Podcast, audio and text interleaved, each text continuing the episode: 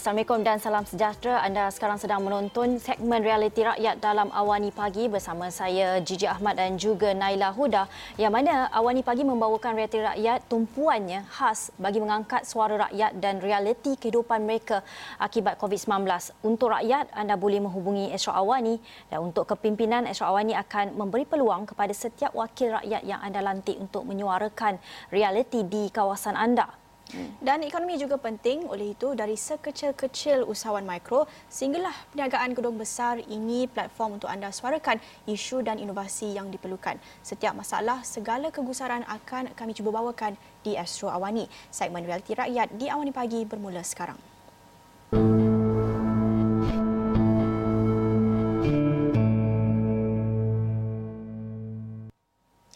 Baik, pengusaha rumah sewa jangka pendek seperti homestay ataupun yang lebih kita kenal Airbnb seluruh dunia tidak terasing daripada kesan ekonomi pandemik COVID-19. Pada Mac 2017, Airbnb dianggarkan bernilai 31 bilion dolar namun pada hujung April 2020, nilai syarikat itu turun ke 18 bilion dolar dan bagi pengusaha Airbnb yang ber, ada yang bergantung 100% kepada pendapatan sewa, apa sahaja jenis bantuan atau sokongan yang boleh mereka dapatkan ketika ini dan lebih penting bagaimana untuk mereka memulihkan semula perusahaan homestay ini pasca PKP. Hmm, dan untuk membincangkan perkara itu pagi ini kita bersama seorang pengurus homestay yang uh, membuat dengan Airbnb yang menguruskan 22 unit kebanyakannya di Shah Alam dan Selangor dan kita juga bersama seorang lagi Jordan Liu pengasas co-host Property Management Services untuk sama-sama mencadangkan strategi bagi kita bergerak ke hadapan pasca PKP. Selamat pagi kepada anda berdua. Terima kasih kerana sudi bersama dengan uh, segmen realiti rakyat. Uh, kita mulakan dengan Umar. Umar mungkin boleh kongsikan bagaimana perusahaan Airbnb Umar terjejas sejak PKP dilaksanakan. Anggaran kerugian, perbandingan sebelum dan selepas PKP misalnya. Okey, um, selamat pagi dan Assalamualaikum. Um, bagi saya, Alhamdulillah, uh, PKP yang terjadi ini sebenarnya adalah blessing in disguise untuk perniagaan Airbnb saya. Ini kerana um, sebelum PKP dilaksanakan, kami telah mendapat banyak uh, pembatalan uh, tempahan. Ini disebabkan oleh kerana banyak event-event telah dibatalkan terutamanya seperti convocation, uh, seminar dan juga perkahwinan. Tetapi apabila PKP dilaksanakan, kami mendapat banyak tempahan yang masuk. Ini ini ini kerana beberapa faktor. Pertama adalah disebabkan oleh uh, jika kita masih ingat pada 18 Mac ketika PKP dilaksanakan, hotel, perhotelan dan juga tempat penginapan tidak termasuk dalam essential service. Tetapi beberapa hari selepas uh, PKP dilaksanakan, kerajaan mula meletakkan perhotelan dan juga tempat penginapan sebagai essential service. Hmm. Tapi pada waktu itu, itu sudah terlambat kerana banyak hotel sudah ditutup dan juga banyak pekerja sudah pulang ke kampung halaman masing-masing. Hmm. Dan ini mengakibatkan terdapat um, dapat pengurangan supply pada ketika itu dan ini merupakan satu blessing in disguise untuk kebanyakan daripada operator homestay ataupun Airbnb yang pada ketika itu uh, masih beroperasi. Hmm, baik, kita nak dengarkan daripada Jordan Liu pula bagaimana perusahaan Jordan pula terjejas sejak PKP ini bermula.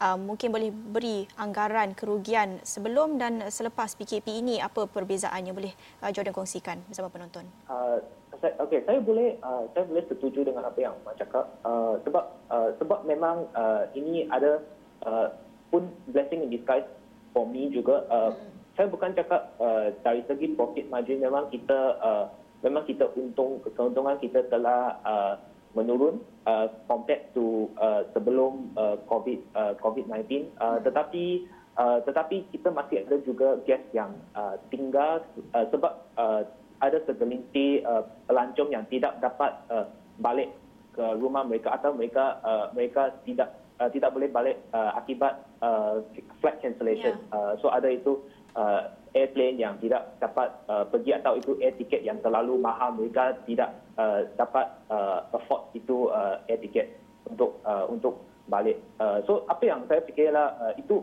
itu pelancong memang akan uh, menurun tapi uh, sekarang kita hanya uh, bergantung kepada uh, uh, penyewa tempatan uh, dan juga kita buat uh, uh, shop uh, kita punya gas uh, lebih medium term to long term compared to short term.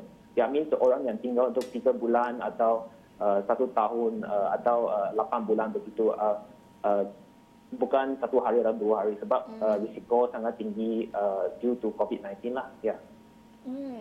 Baik, kembali kepada Umar. Bagaimana Umar melihat kepada industri perhotelan yang terjejas ketika ini? Tadi Umar ada sebut sedikit tentang hotel uh, yang tidak termasuk sebagai essential services. Jadi, adakah Umar menjangkakan impak negatif juga akan uh, dijangkakan, uh, saksikan pada industri sewa jangka pendek seperti yang Airbnb yang uh, Umar usahakan ketika ini?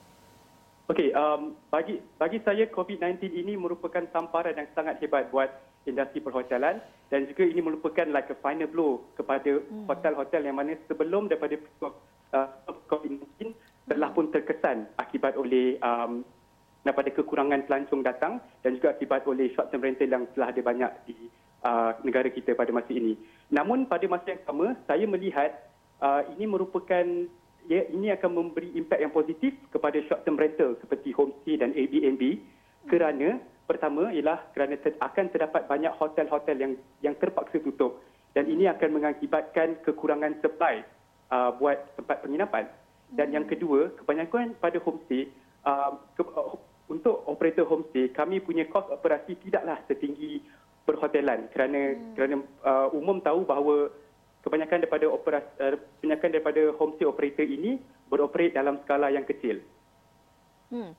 Uh, bagi Jordan pula, Jordan uh, kita difahamkan anda menguruskan 40 unit ya uh, rumah sewa jangka pendek dan uh, kalau kita nak melihat uh, pasca PKP ini, uh, ya kita faham ada kerugian walaupun ada uh, sedikit uh, blessing in disguise seperti yang uh, Jordan cakapkan. Tapi apa strategi Jordan sendiri bagi memastikan um, uh, rumah sewa jangka pendek ini boleh berdaya tahan dan uh, memulihkan semula perniagaan Jordan? Uh, ya, so uh, apa yang uh, apa yang strategi kita buat uh, adalah kita uh, uh, kita tukar strategi uh, instead of kita target itu uh, short term rental market kita uh, target guest yang uh, yang kena tinggal uh, untuk uh, jangka sederhana macam satu bulan atau dua bulan atau tiga bulan. Ada uh, sedikit unit pun kita tukar kepada long term rental macam uh, yearly rental yang uh, satu tahun instead. Uh, so kita boleh continue to fill up itu occupancy dan uh, kita tidak akan uh, bagi unit itu uh, terbiar kosong uh, dan tidak uh, tidak membawa cash flow uh, bawa kepada ke, kepada uh, pengurus uh, Airbnb macam uh, syarikat saya lah. Mm-hmm. So uh, untuk untuk guest untuk guest kan sebab sekarang guest uh, ada banyak pilihan dalam itu uh, pasaran uh, uh, pasaran uh, rental market uh, sebab tak ada pelanjong so sekarang itu mm-hmm. guest yang di Malaysia mereka ada banyak uh, pilihan. So kita kena lebih uh, kompetitif lah uh, macam mm-hmm. uh, instead of saya charge uh, deposit yang saya charge dulu saya akan uh, buat uh, separuh deposit instead of full deposit so mereka akan uh, attracted to to book lah. Ya. Hmm. uh, itu yang saya buat untuk guest lepas tu untuk uh, sebab untuk kita kan ada ada unit yang kita dalam uh, ada unit yang dalam uh, management contract means kita uruskan dalam uh, profit sharing basis dengan uh, owner. Dan hmm. ada juga uh, unit yang kita sewa directly dari owner So unit yang kita sewa directly itu risiko yang paling tinggi sebab kita kena bayar itu uh, fixed rental kepada owner regardless of ada orang tinggal dalam uh, unit Airbnb atau tidak. So hmm. untuk unit yang kita uh, uh, kita lease daripada uh, kita rent daripada owner kan kita akan uh, tulis surat kepada owner untuk uh, meminta uh, rent relief atau rent discount. So uh, uh, nasib baik juga uh, owner mereka pun faham uh, keadaan uh, rental market sekarang dan keadaan COVID-19 mereka pun uh, bagi kita uh, rent relief dan rental discount yang uh, bukan terlalu banyak tetapi yang sederhana dan mencukupi untuk hmm. uh, kita mengekalkan uh, profit margin kita. Ya. Hmm. Umar pula bagaimana kita dengar daripada Jordan ada uh, hubungan ataupun ada komunikasi yang kita lihat agak berjaya lah dengan pemilik rumah yang uh, ada yang memberikan diskaun dan sebagainya dan juga Jordan ada mencadangkan untuk uh, mengubah uh, sewa jangka pendek ini menjadikan long term rental jangka masa panjang. Mm-hmm. Uh, bagaimana Umar melihat kepada cadangan ini dan uh, bagaimana Umar juga tangani isu sewa kalau Umar ada terpaksa um, meneruskan pembayaran sewa itu kepada pemilik rumah dan sebagainya bagaimana uh, pandangan Umar? Um, pada pandangan saya, saya saya tidak akan membuka tempat saya untuk long term stay because uh, even even during the COVID time, orang still akan keluar atas beberapa faktor seperti bekerja ataupun nak melawat uh, family members pergi ke hospital. Jadi short term rental itu orang masih memerlukan. Um, uh, kesemua 22 properti saya itu saya sewa daripada landlord dan alhamdulillah kesemua landlord 22 landlord saya sangat ber uh, uh, sangat berbudi bahasa, berbudi bicara untuk memberikan diskaun kepada kami kerana uh, umum tahu bahawa kerajaan telah telah memberi moratorium kepada Ya. pembayaran loan. Hmm. Jadi uh, kebanyakan pada landlord tidak perlu servis uh, diorang punya loan selama 6 bulan dan hmm. ini membolehkan diorang untuk memberikan diskaun kepada kami.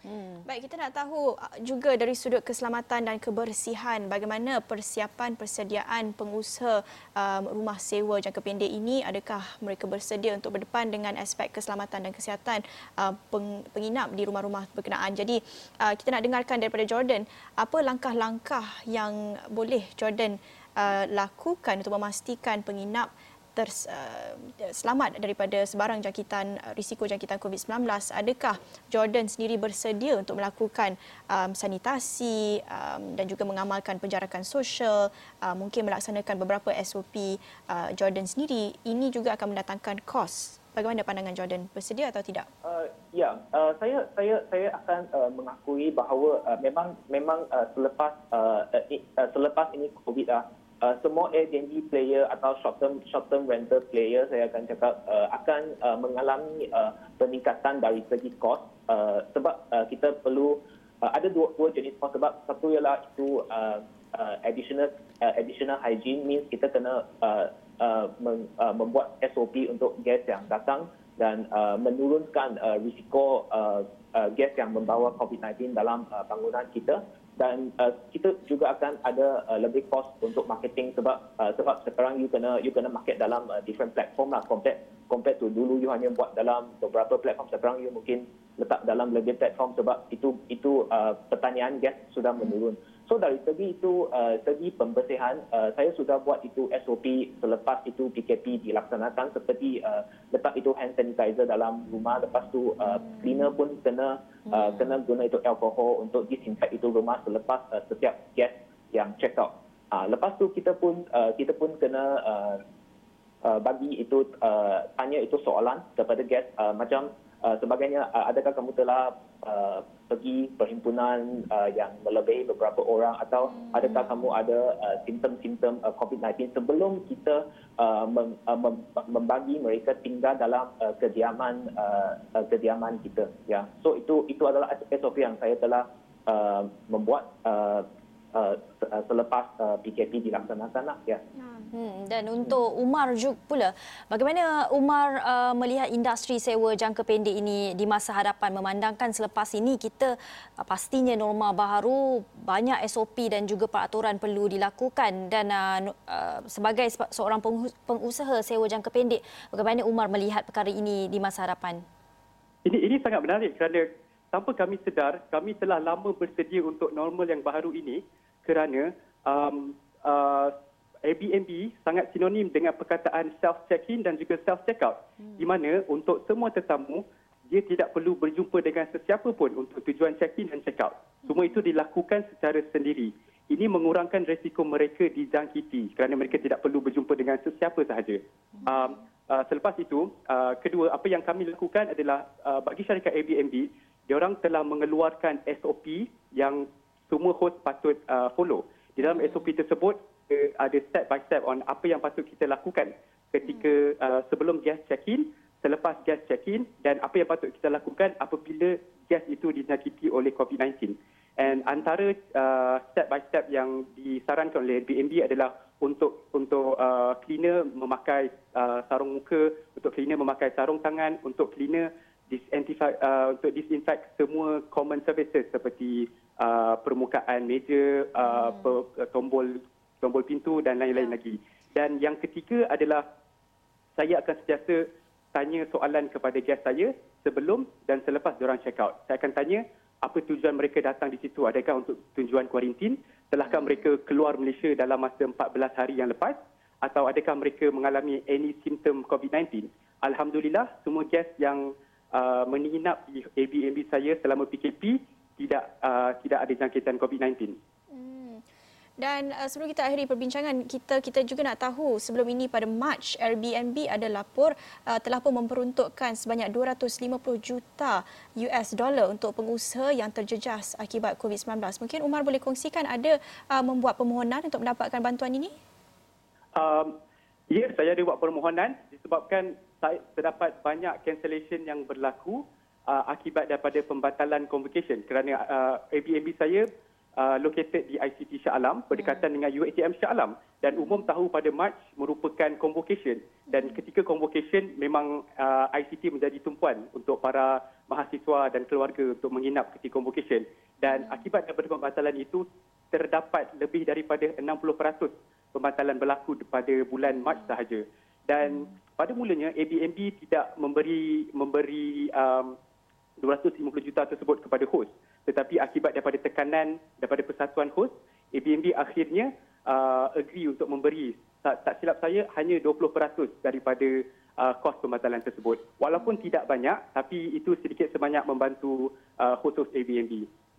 Ya. Baik, terima kasih kepada Umar Abdul Aziz merupakan pengurus homestay um, yang uh, bekerja dengan Airbnb dan juga Jordan Liu pengasas co-host Property Management Services. Sama-sama kita mencadangkan idea untuk bagaimana industri sewa jangka pendek boleh beransur pulih pasca PKP dan juga idea untuk mengadaptasi kepada normal baharu ini supaya perniagaan dan perusahaan sewa jangka pendek ini dapat berlangsung uh, pasca PKP. Terima kasih sekali lagi kepada tetamu kita dan kita ada satu lagi perkongsian ya. tapi kita akan berhenti seketika kembali, kembali selepas ini.